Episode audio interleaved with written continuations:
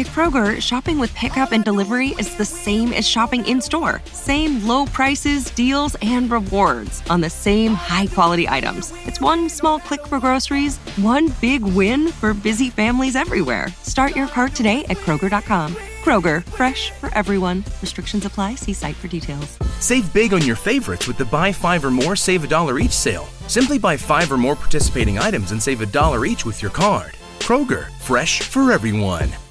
So, Dr. Samia, are you on? Yes, I am, Sylvia. And right. um, I don't know if you have everybody who you would have liked to attend. Yes, we have uh, we have a good number. We are good. I believe we are live in studio on Science TV. So yeah, we're good to go. We are catering for a very broad. Um, what do we say? Our guests are everywhere. So we currently have a very good number. So we're good to go. We can proceed. Don't worry.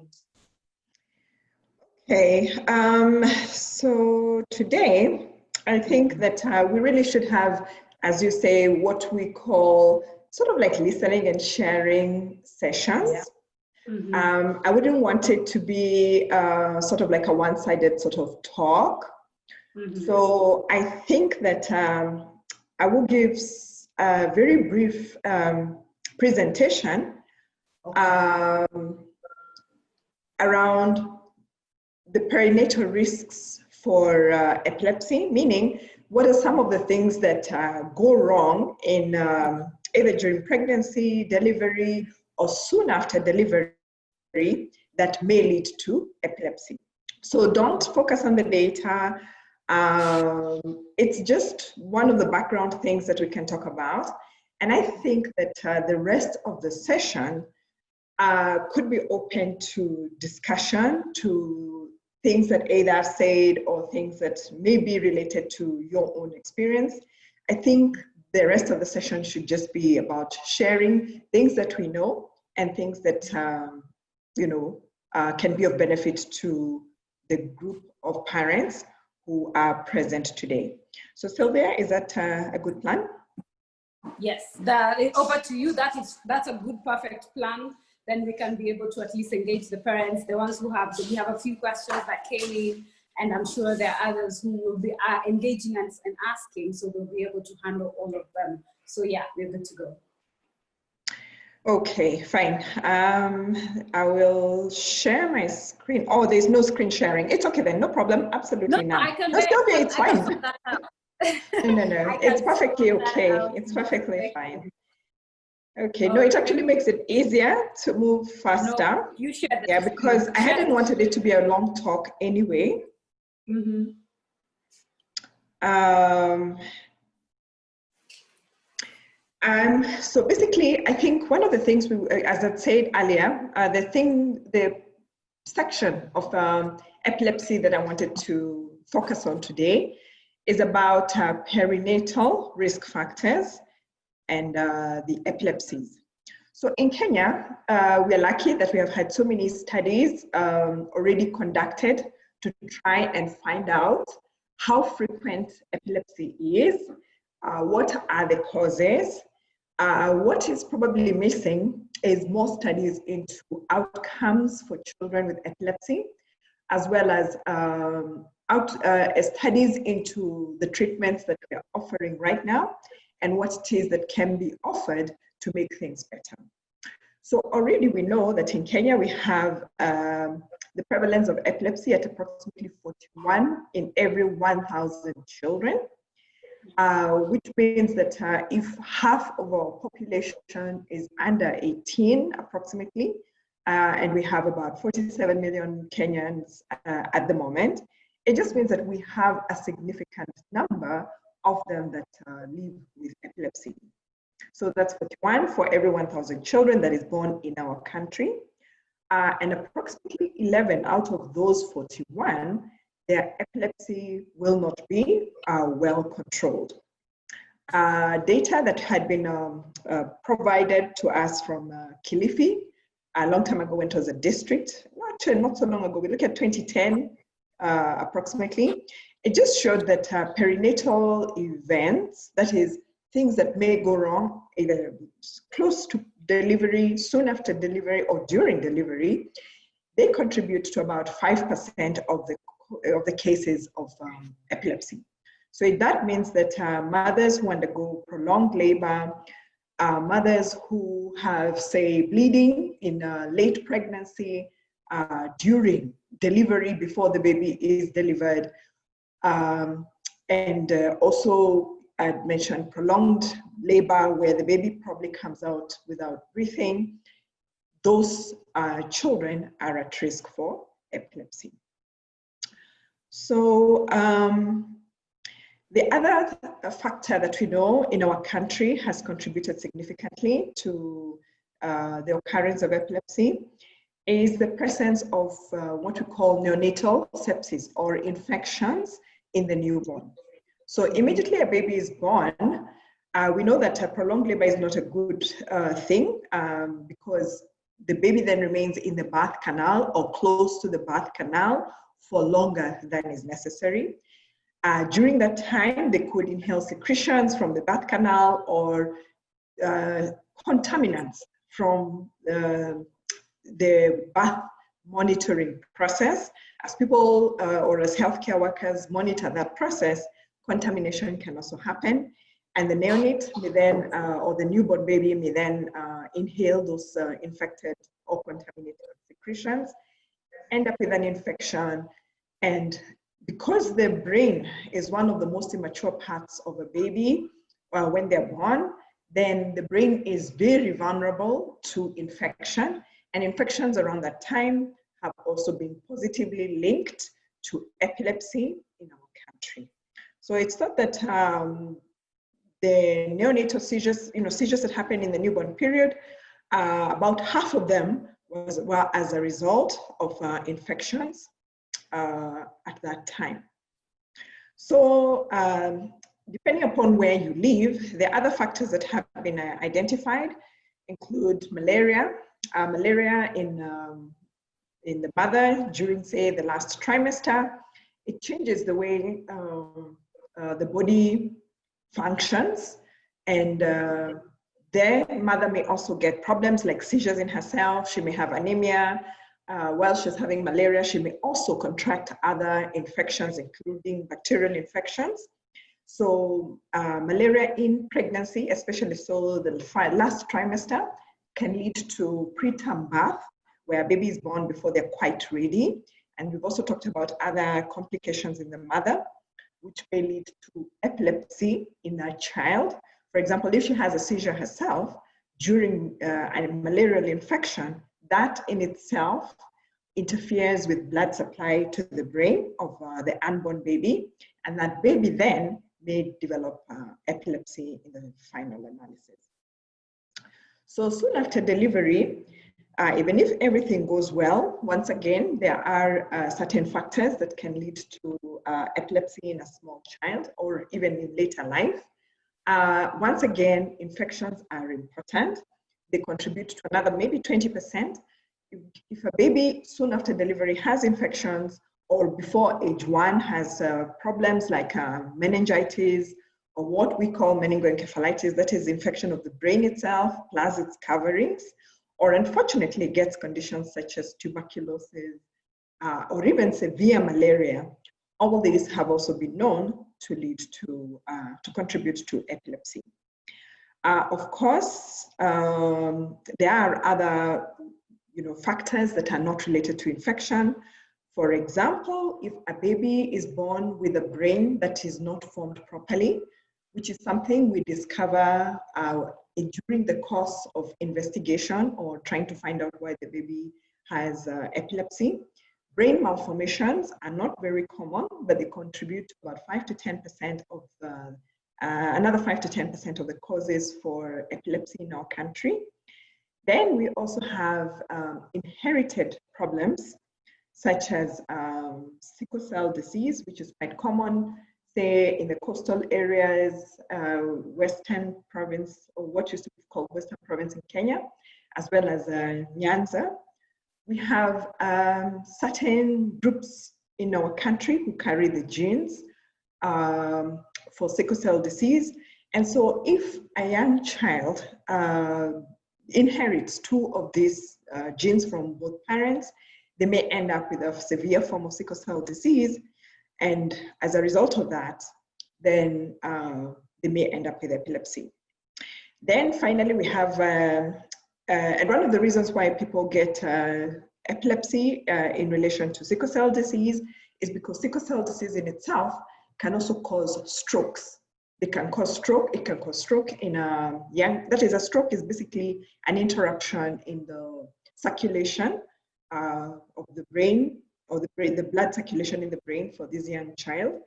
And then once the stroke has happened, then part of the brain may not uh, survive. And if those cells die and you form scar tissue inside the brain, then that scar tissue is active and actually causes um, epilepsy. Then uh, the other common problem we have in our country is trauma, uh, basically traumatic health head injuries. Uh, we've heard of uh, stories where children are not well treated at home. Uh, for various reasons, they may undergo non-accidental injury. For instance, if a child is involved in a fight with an adult or uh, falls from a height, which is now accidental injury.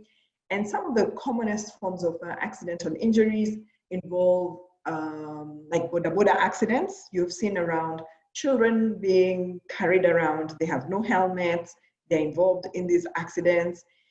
Um, that in itself uh, can also lead to epilepsy in the future, even if the child comes out of that uh, episode without many other injuries. Um, road traffic accidents are also important. We have seen parents uh, sitting in the front seat or driving with children with them at the wheel uh, this child is not belted. Uh, so when an accident happens, the child suffers even more than the adult because they're smaller. And so they tend to be thrown around quite a bit. We have received children who were collected very far away from the vehicle in which they were traveling because if the windows are open, then the children just fly out if they're not belted. So once again, another 10% of the children who have epilepsy in our country, it may be related to um, uh, road traffic accidents. Then finally, we have uh, another large group of uh, approximately 30% of children where despite our best uh, effort, we cannot always pinpoint a cause for the epilepsy uh, in this child. And a lot of times that is because the child carries a genetic change which then predisposes them to seizures. So this genetic change could be uh, that it has happened for the first time in that family, in that child. Uh, in some instances, we find that uh, there are other family members, like maybe cousins, that is maybe nieces and nephews to the parents who bring the child, uh, brothers and sisters, that is uncles and aunties to this individual child, and sometimes even grandparents. So for genetics, it's possible that uh, the MRI brain or any other form of imaging you do may be normal. Uh, it is possible that other investigations, such as uh, an EEG, may show communication problems. So um, genetics, genetics basically uh, plays a very important role in the, you know, in the occurrence of epilepsy in children and sometimes it's very baffling for families when they come to us and they ask, What is the problem? Why does my child have this issue? Uh, the tests were normal. So, a lot of times uh, you find that yes, this genetic aspect is the main contributor to that uh, presentation. So, in the world currently, it is possible to evaluate for genetic problems.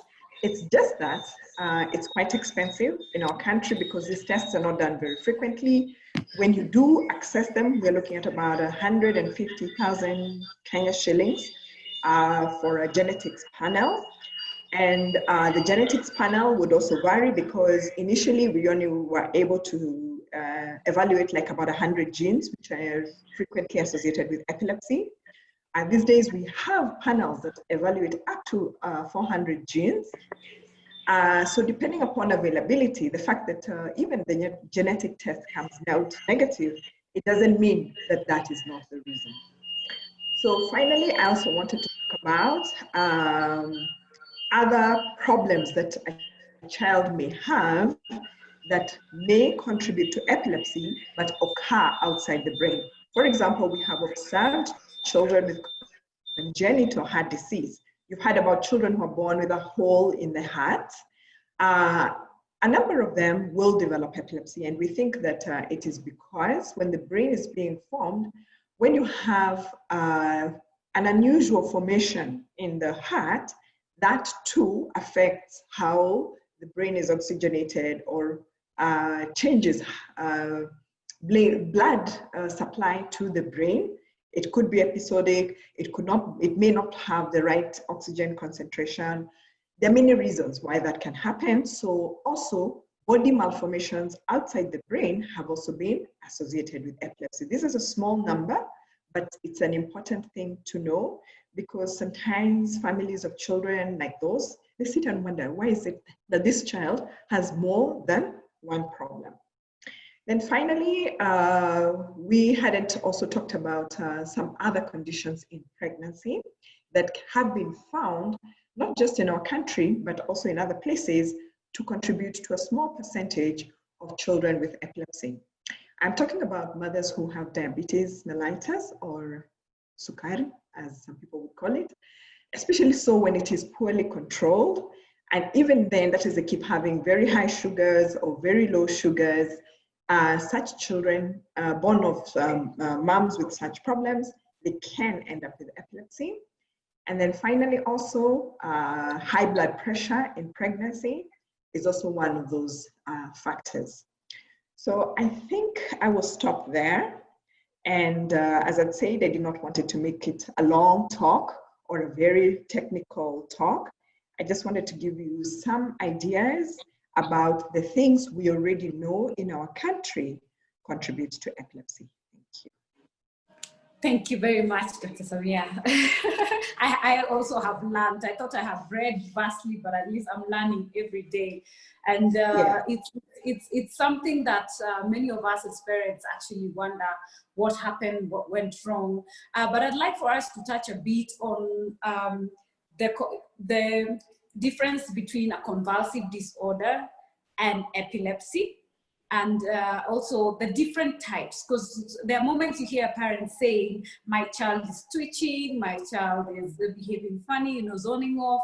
Could you just like guide and try and put paint a picture for those who maybe might not be conversant with what we're talking about like what happens in the body during that time so that at least we can enlighten maybe are those who do not know actually that the child is going through a seizure and yet it is happening Okay, um, the correct term to use is actually epilepsy. Once somebody has had uh, at least two events uh, more than 24 hours uh, apart um, as a result of abnormal brain uh, functioning, and they end up with uh, some of the signs or symptoms that you point out, where a child is no longer himself, he looks, he may look confused, he may have uh, eye fluttering, he may have staring, he may be, but the hallmark is mostly unresponsiveness or altered responsiveness. Uh, we have very many types of seizures. The most important thing is to be sure that uh, there's nothing else causing this presentation. So that is why evaluation or investigation is important because once we know that uh, the only factor contributing to this presentation is abnormal brain function, then we are very comfortable to label, label it uh, epilepsy. Somebody can lose uh, uh, responsiveness for many reasons. For example, if you're having an abnormal heart function or an abnormal heart rhythm, could get um, uh, an episode of fainting, which we call this things, and sometimes people use convulsive disorder loosely, you know, to mean at uh, a, a, situation where somebody has lost consciousness or somebody has uh, had an episode of altered consciousness. So convulsive disorder and sometimes even seizure disorder is basically just a loose term. But epilepsy is more specific and it encompasses very many seizure types. Some children will fall in what most people would understand kifafa to be, you know, mm-hmm. where you fall, mm-hmm. you shake both sides, you have um, saliva coming out of your mouth, and a few people may even have incontinence. But in children, it's not always like that, even for adults. But because we are uh, children specialists, we will um, confine ourselves to children. Children may have nothing else but just staring and fluttering, and they continue with what it is that they were doing. Just an interruption in their regular activity. You see that the child is not with you, uh, and then snaps out of it and goes on. So we have that kind of seizure type. The child may say, I feel funny, I hear things, there's something with my stomach, and maybe then they keep quiet. They may chew, look like they're chewing something. You cannot make them respond at that time. It usually will last about uh, a minute or less, and then the child continues. Once you see something like that, sometimes even as a parent, you wonder, what did I just see? Did it actually happen? So there are many yeah. seizure types, so to say. There's some who just get uh, shaking and jerking on only one side, and yet they're fully alert. They can even tell you what they're feeling, uh, mm. what is happening. They're trying to hold that hand. They're looking very scared. They can still talk to you, but they are still having a seizure. So children will have different seizure types, but once you can definitively report that it happens the same way we've had at least two times, it wasn't caused by anything, then most likely that is epilepsy and that is the correct term. So we, we, we, for us who are trying to console ourselves saying, oh, my child only has a convulsive disorder, we better embrace it because epilepsy makes it very heavy. It makes it personally, it just makes it this other thing, especially for us whose kids uh, have now the convulsion as a comorbid, like uh, when you have autism, then you have convulsions or you have cerebral palsy or Down syndrome, and then now you have also the seizures on top of that. So when we add this other heavy word on it, it just feels like, dear Lord, do there? So we play it safe that way um, and uh, ensure that we have um, uh, what do you call this? That as a safe word, for lack of a better word.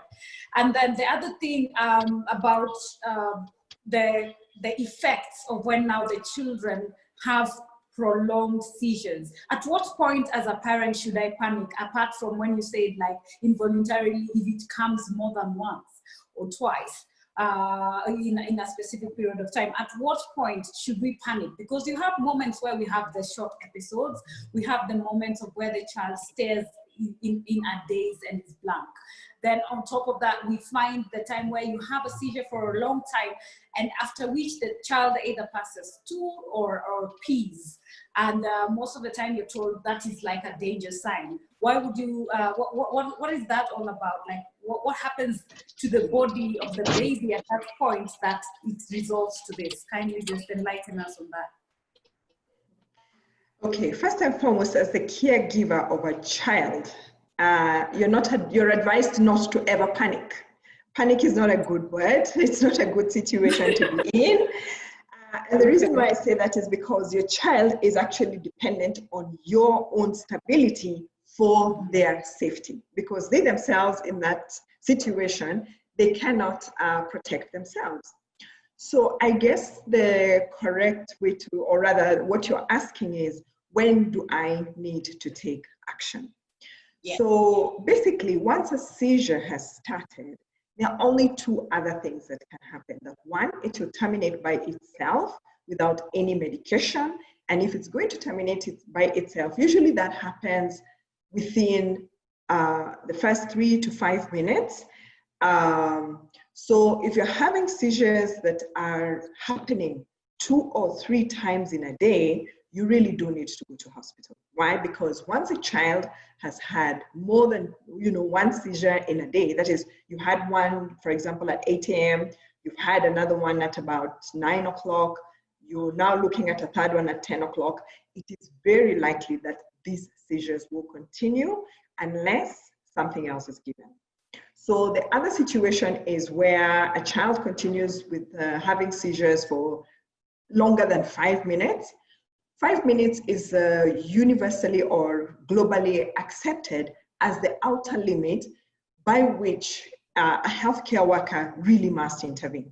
Any seizure that goes beyond five minutes, it's likely to go on for much longer.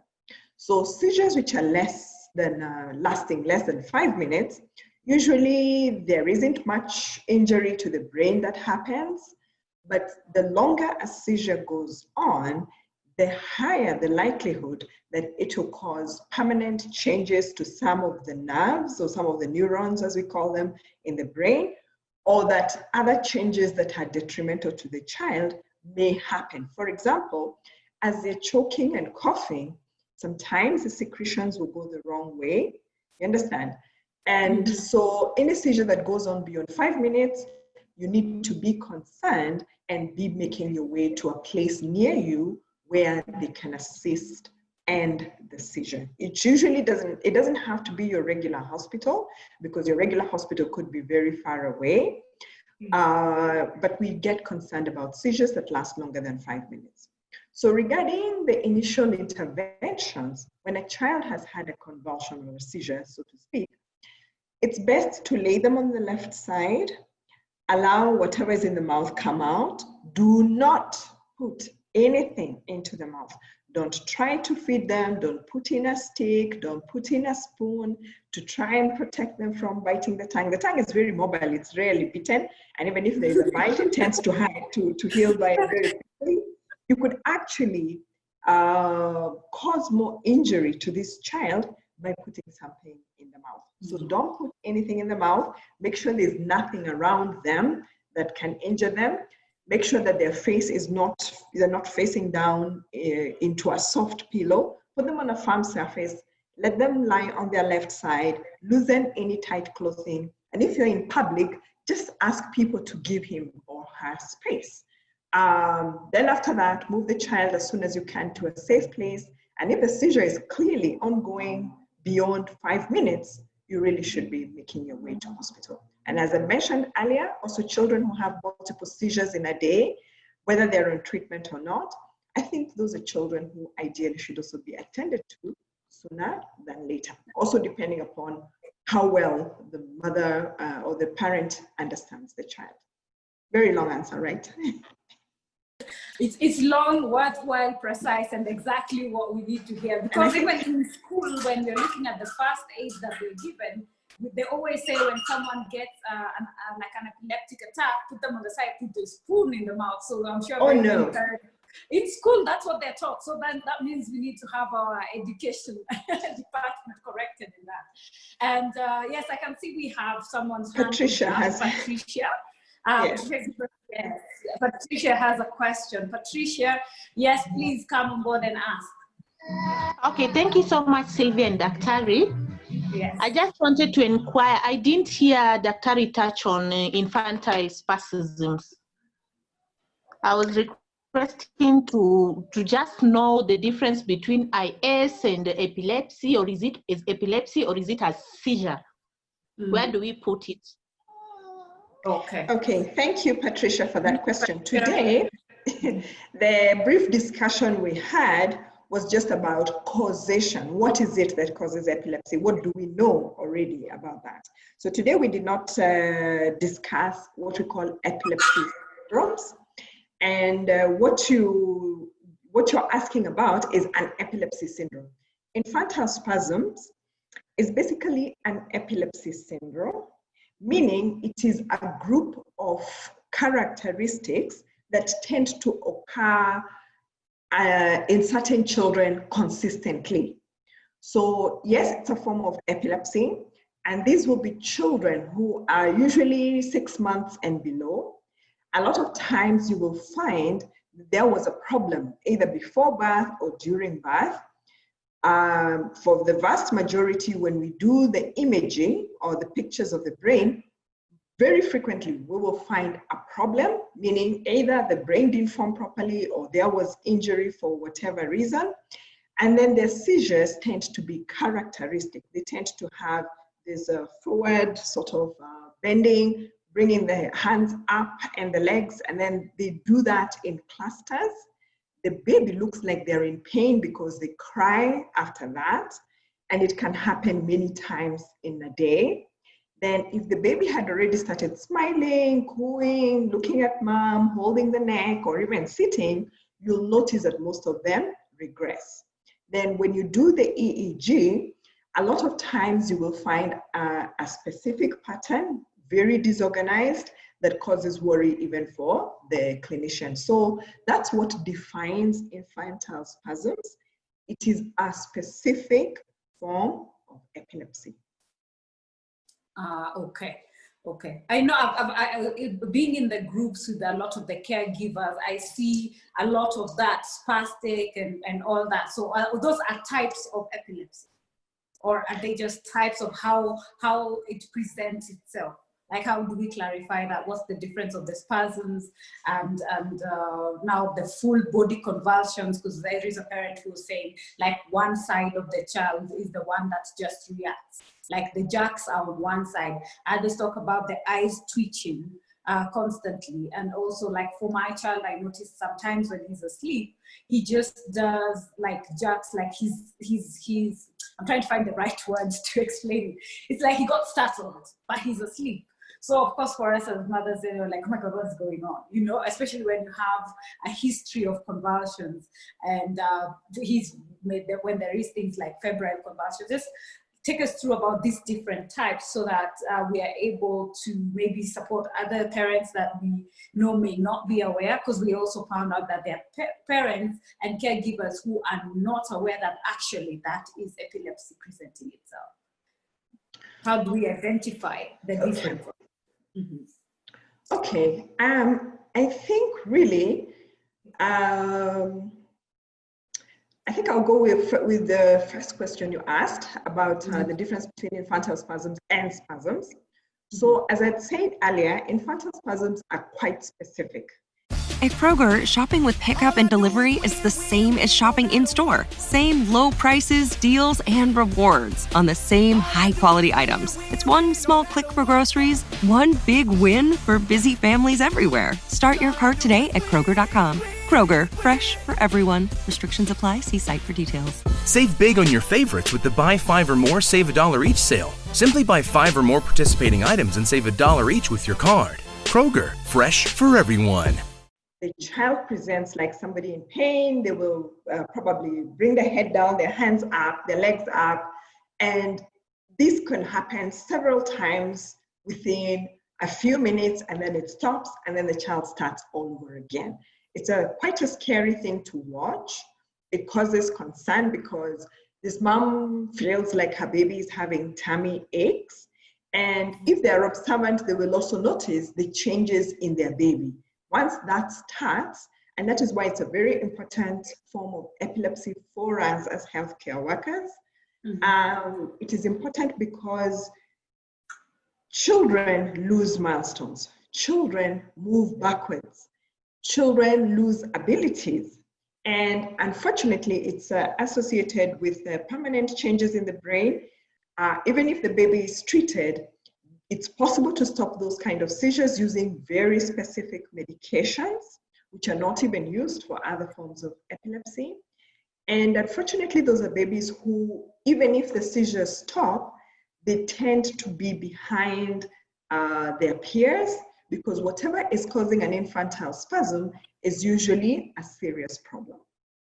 So uh, that is one answer. Then for spasms, spasms are things that we see in children with cerebral palsy.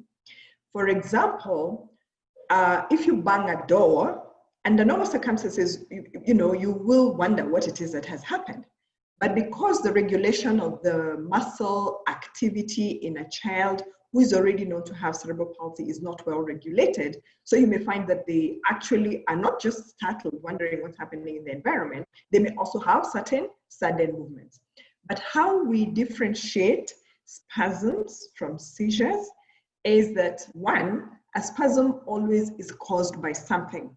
I've talked about a sudden noise, uh, moving the baby, undressing the baby, changing the baby's position, something. It is something you have done that causes a spasm. And one of the ways a parent can differentiate that from a seizure is that spasms, once you hold the baby or you hold that uh, hand that is, or that arm that is uh, having the unusual movement, it usually stops. It usually stops completely. But seizures, you cannot stop them, as I mentioned earlier. It does not stop, it just continues um, until such a time when either the seizure itself dissipates or the baby is given medication. So usually that's how to differentiate a spasm from a seizure. A spasm is caused by something. I, you can actually make the child have a spasm even in clinic because you just have to do something and then the parent for that for spasms we generally don't have treatment. Uh, occupational therapy helps reduce those spasms especially so as the muscle uh, becomes less tight. Uh, for babies who are also on uh, muscle relaxant medications they also tend to have fewer spasms. Does that help Yes, that, that really helps. At least there is guidance. Okay. There, there is another question in one of the caregivers group where the mother has asked, um, when the jacks start in the leg and then progressively go to the upper limb, she's concerned and wondering, does the child have pain during a convulsion? Is it something that we're aware of? Are they in pain? Or what, what causes the crying after the blacking out and you know because i know like for my own child he will black out and sleep for like an hour after that. What was the exhaustion? Is it exhaustion? Is it and then all the crying what what, what I'm, I'm sure you get my point on that one. So this one one is it painful? And two because uh, of course we see for us to see this the child crying. So of course there is a discomfort so is the jacking painful? What exactly is going on? And um, um, what do you call this? The, re the, the, reactions are after where they sleep or they become immobile for a very long time. Uh, what actually just goes on to make it um, that way? Okay, so the basic problem when children have epilepsy is that uh, the neurons are not well coordinated, so to speak. Right now, we are holding this conversation because uh, the brain selectively allows the muscles that produce sound to work, whereas the muscles that allow you to walk are sort of not muted, but they're not activated at this time. So when somebody has a seizure, that sort of coordinated way in which things exist is completely disrupted. It's a, like the way uh, we are holding a good conversation here, we take turns, we try and understand each other. During an epilepsy, it's like all the neurons are firing at the same time in a chaotic and disorganized fashion. And therefore, their presentation of what you see is many unusual things, like the staring, the shaking when you actually shouldn't be shaking, the inability to respond, or even children who say very odd things during seizures and then they're confused. And sometimes, because of the abnormal uh, brain activity, they will cry. Crying could be as a result of fear that they feel because some part of them is still aware that something is happening. It's also scary. It's mostly a scary uh, event, but the crying is usually not because of pain. They're not in pain. It's just that uh, whatever is going on in their brains at that time is basically abnormal. They're not supposed to be crying. For example, the children who cry in their sleep, they scream, right? It's as a result of abnormal brain activity. It's not that the child is in pain somewhere. And uh, once this abnormal brain firing dies down, then the brain is exhausted, then they go, that is why they go into a deep sleep. At that point in time, in point in time, they're not capable of doing anything else apart from maintaining the vital act, uh, activities such as breathing, uh, you know, the heart is beating, they can't really do anything else. So it's a sort of, it's because of exhaustion of the neurons. So they go into sort of like a resting state and therefore mm-hmm. you're not able to wake up your child and your child at that time is not able to do anything. So they're not in pain. It's uh, the crying is as a result of abnormal brain function happening during the seizure. Wow, this is a masterclass. well, I'm trying to break it down, but that's what it is. And I think no, that, that, is, that is exactly why we do this. And that's why we call it neuro digest, because we want to digest everything of what is going on and break it down. And, and I appreciate all this knowledge that you're sharing, because now at least, because uh, sometimes we end up breaking down, imagining that our children are in so much pain, there is nothing I can do for my baby. It renders you uh, to feel like you're useless at that point and as a parent. So um, we have Nina who says she gets the seizures herself and uh, she's uh, wondering about epilepsy and asthma. I've requested for her, or she has both conditions. Um, she, so she's wondering if asthma in itself leads to epilepsy. And she also says uh, that when the seizures come, it creates a lot of fear. So I think it's an aura for her. I think it's an aura, right? Uh, you can expound on aura and all these other things. Back to Thank you, Nina. Um, that's a very helpful question. Um, those are two independent conditions. There are very many people who have asthma and they do not have epilepsy. And there are many people with epilepsy and they do not have asthma. So you will find yourself needing to see like two different doctors to help you. Uh, so of course there are people who are quite conversant like physicians and pediatricians who are quite conversant with both conditions. And so they may be able to guide you. One does not lead to the other. They're two different systems. One is the, um, the what we call the respiratory system or basically the chest. Uh, and the other one is the nervous system. So those are two different systems those are two different conditions. And if both of them are needing active management, it, um, you know, it just calls on you to actually actively manage both. Luckily for some people, asthma can be seasonal. Like during this time when it's a bit colder, you can see the way I'm dressed, it's a bit cold.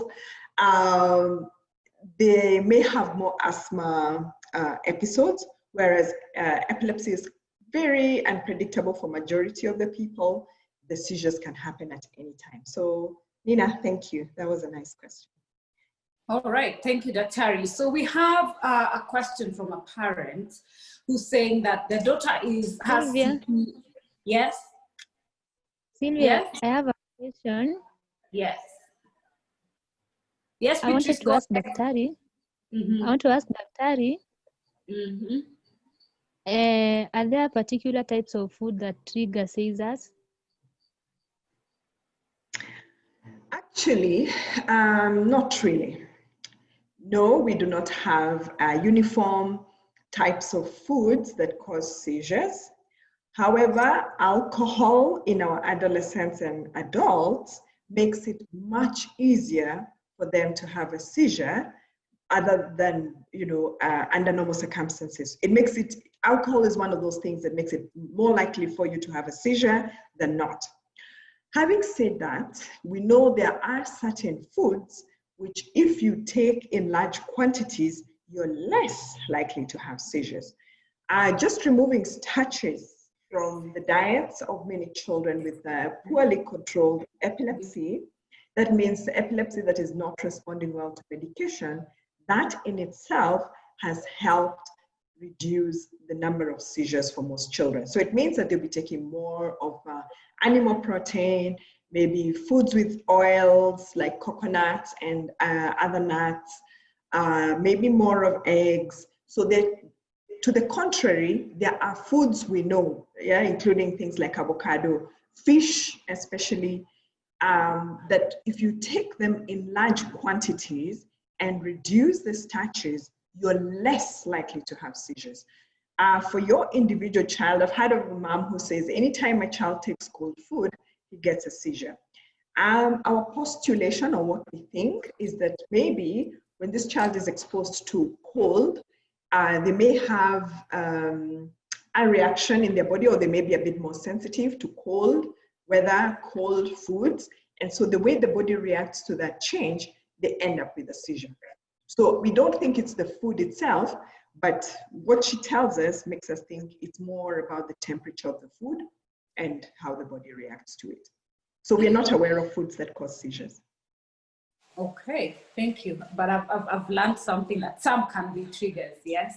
Yes, yes, we've, we've had so it's that. not a cause, but a trigger. So there is a difference. It's not causing it, but it can trigger it to start the episode. Uh, yes. Um, Somebody called Purple Bench Yes. wants to ask a question on audio, So Sylvia. my name is Nina. Sorry, I might have got you confused. Uh, my name is Nina, and I started the Purple Bench Initiative. It's an epilepsy. Nice to meet you, Nina. Nice to meet you too. Thank So. Dr. Pauline, my, my question was about epilepsy and seizures was that when I was much younger, much of the time I was found lacking oxygen, whether it was in, in, in nursery school, I'll turn blue. And then, you know, shortly after is when my seizures actually started. So when that happened and I was checked and found out that I had epilepsy, then we kind of correlated this to, you know, the, the asthma, because the asthma was bad at that point, And we thought that mm-hmm. maybe it could have been one of the things that actually caused the epilepsy. Okay. Yeah, thank you for the explanation. All right. Thank you. All right. Uh, now, I just want to take the, the discussion to, to now management of the seizures. Now, we always get medication to try and manage um, seizures and uh, the whole epilepsy so that at least the children can be stable. But you find uh, there are moments in time when you're, you're given either multiple medication and then we find at times people say that kids react to some of the medication that new behaviors come through. And uh, we also have a question also where there's a parent who's, who's saying that the daughter has cp and she keeps making loud sounds. She's wondering is there anything that she can do to stop the noise? Because the child is already on medication uh, so uh, and and she's on three sets different sets of medication so she's wondering like okay what what, what exactly is that on Okay, yes, I can see the question from Catherine to everyone. Yeah. Um, it's a it's a good question. Uh, it's something we have seen. Basically, um, what this means is that the seizures haven't responded fully to the medications that this baby is on.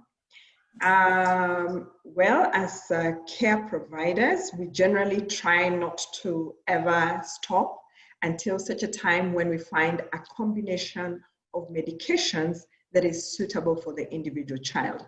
The management of epilepsy is what I tell my residents is not a one size fits all. We have children who are very lucky in the sense that actually 80% of the kids we see will respond, will respond appropriately to the first medication that we choose. And all the seizures go, uh, we may need to make adjustments along, along the way, but they don't need any other medications. Then we have another group of patients where even three or four medications do not completely stop the seizures. That's not very common, but what we would tell Catherine is that um, somebody needs to review the medications her child is on and try to see if there is something else that has not been tried uh, apart from what she has stated on the group. Why? Because now, uh, over time, we have discovered or we have access to other medications. I can name maybe four or five others which are not on that list that can be tried for her child. And if they're found suitable and to give her better quality of sleep, stop the screaming, um, that would be good. So, yes, I've had a child like that who it was uncomfortable for the family because the neighbors would hear these sounds at night and come and ask, What is wrong with the child? Why is she screaming? So it took us a couple of months to change over uh, one of the medications. Actually, what we dropped was Epilim, and we actually gave the baby the Babiton, and that, she's perfectly fine now. So there are many others which would have to be tried for this specific child. What works in one child is not necessarily going to work in another. So some children react very badly to Rivotril. There are others who cannot do without the Rivotril. So treatment has to be individualized. And I think Catherine needs to find somebody uh, who probably can evaluate the medications and see what else can be added or changed or removed so that uh, the quality of life for her child and the family is better. Okay, thank you, Dr. for stepping in for Catherine. The other question that most of us are always hopeful that at some point their convulsions will stop. And the, the, the, sad reality on the ground with the current situation we're having, we're having lack of access of medication, but you find we are consulting amongst ourselves as care, caregivers. I'm using this is equal to this, which I know is not a good practice that we should, we shouldn't be doing that in terms of what, I, what your child is using would not suitably work for my child. But uh, when, when it comes to the combinations and how long one takes, I know it varies from child to child, but in your experience in the many years, how long and what percentage could we say of children actually eventually stop relying on medication to control the convulsions? Okay. Um, it may vary also from location to location and the reason for the seizures, but uh, where I work, about 80% of the children are easily controlled with uh, one medication, but you'll also find that uh, it's children who tend to have genetic causes for their seizures. Uh, you know, the MRI brain will be normal. Mm-hmm. Um, but the, you know, there are many children who within two, you know, within two years, their seizures have stopped and uh, medications can be de-escalated for about 80% of them. But we have another group of 20 to 30% who it doesn't matter what you do, you most likely end up with uh, reducing the number of seizures, but you find that maybe occasionally in the morning the child will still get one. And therefore, it becomes a discussion between the practitioner and the family about what is in the best interest of the child. To be honest, you can actually stop all seizures in any child you can give so much medication or enough medication such that that child is not capable of having seizures. Now, the downside to that in some situations is that yes, you've stopped the seizures, but you're now not having a functional child. The child is either too drowsy or the behavior is not appropriate, and especially so the drowsiness bit. We have really potent medications that can stop all seizures. So once in a while, we will sit and discuss with the family that it is uh, better that we give this amount of medication.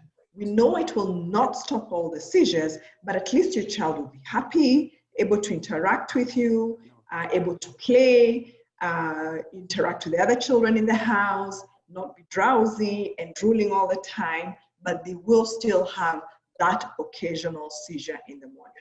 Rather than I give enough medication, you're not seeing any seizures, but on the other hand, the child is not, you know, is not really with you, is not functioning appropriately. So it's a compromise. Uh, but before we get to that compromise, we will have tried appropriately in proper doses, uh, different medications, so uh, for parents to be, uh, you know, trying different medications without guidance uh, for their individual child, it's probably not a very good idea. I know that uh, we're not very many practitioners in the country, but that is set to evolve uh, because we have now started uh, training our own pediatric neurologists. So it is possible that in a few years to come, uh, that wherever it is you live in the country, there'll be somebody easily accessible to you.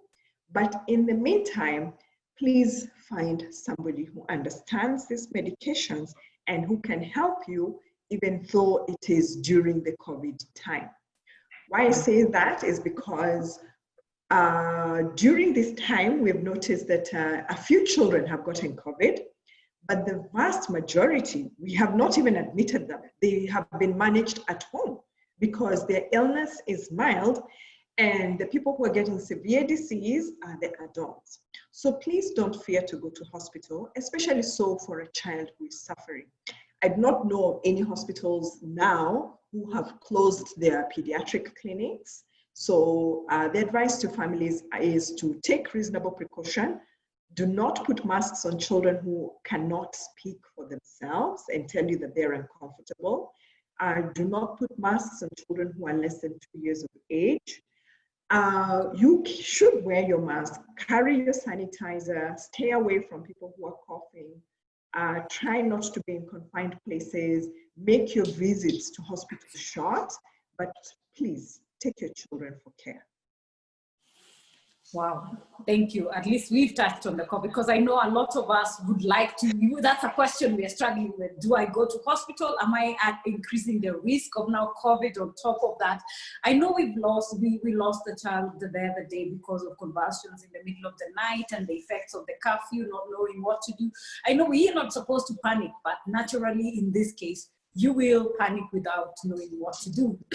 also considering the financial implications of COVID-19. So it's putting us caregivers in a very tight situation. I want to go for that review, but can I afford it? Because we have people who are not even able to afford the medication. Looking at the moment, the way Rivotril is not available, and guys are getting different prescription, and it ends up being so expensive because it was affordable uh, and now you're looking at the new prescription is something way beyond your budget. So that those are some of the things that are limiting factors that you find that now caregivers are being torn of how to take this conversation forward. So we have someone else asking, uh, she says, thank you, Dr. Samia.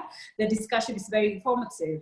Uh, which is the least acceptable number of conversions that a child can get daily despite being put on medication, like four drugs? Wow four drugs and the convulsions are still there.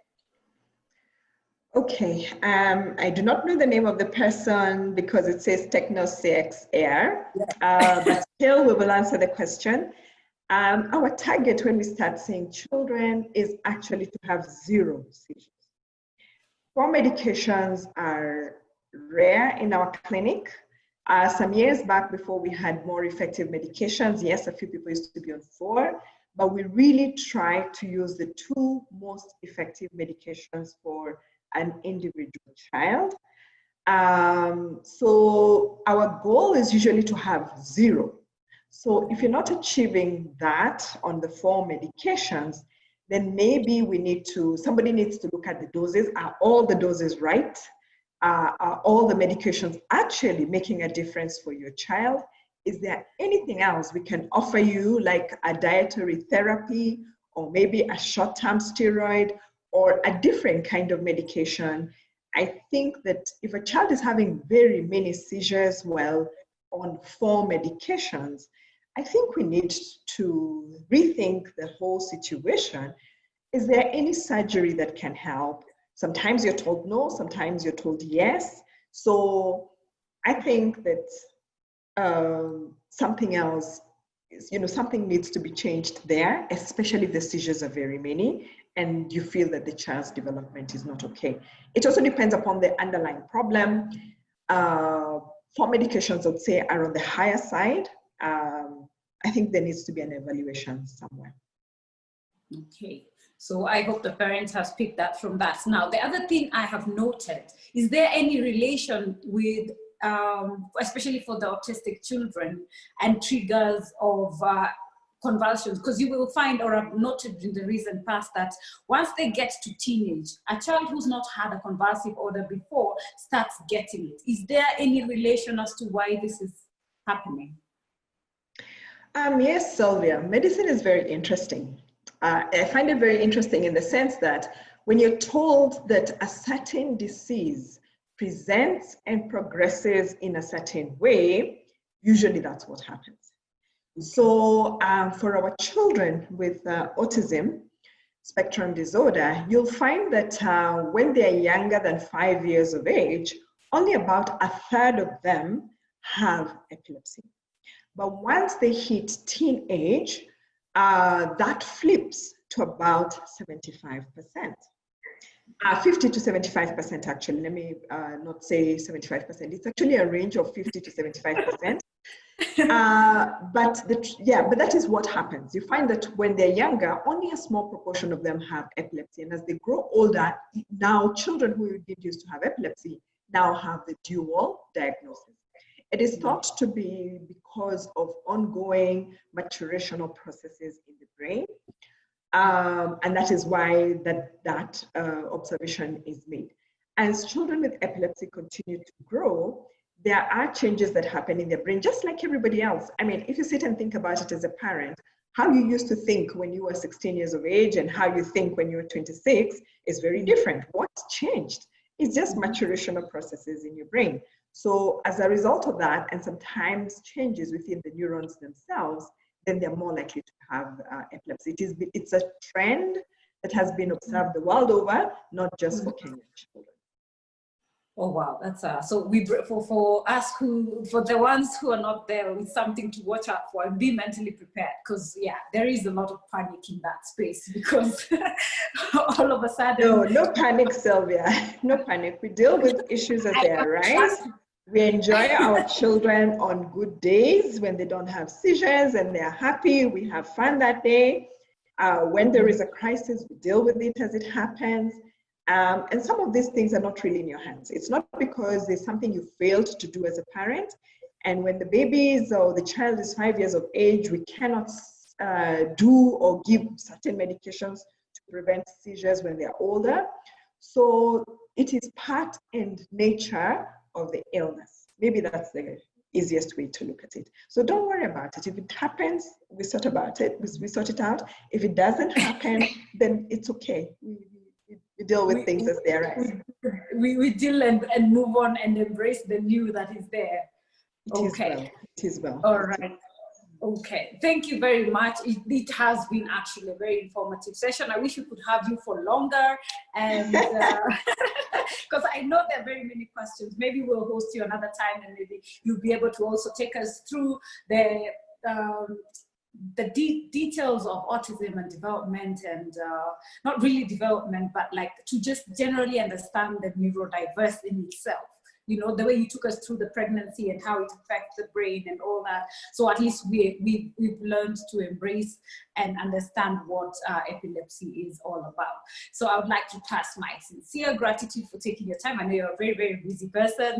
And at least you've given us some hope and some good news that at least you're training more neuro, uh, pediatric neurologists. So at least we would have to sit outside hospitals until 1 a.m. I know we are forced to do that sometimes, you know.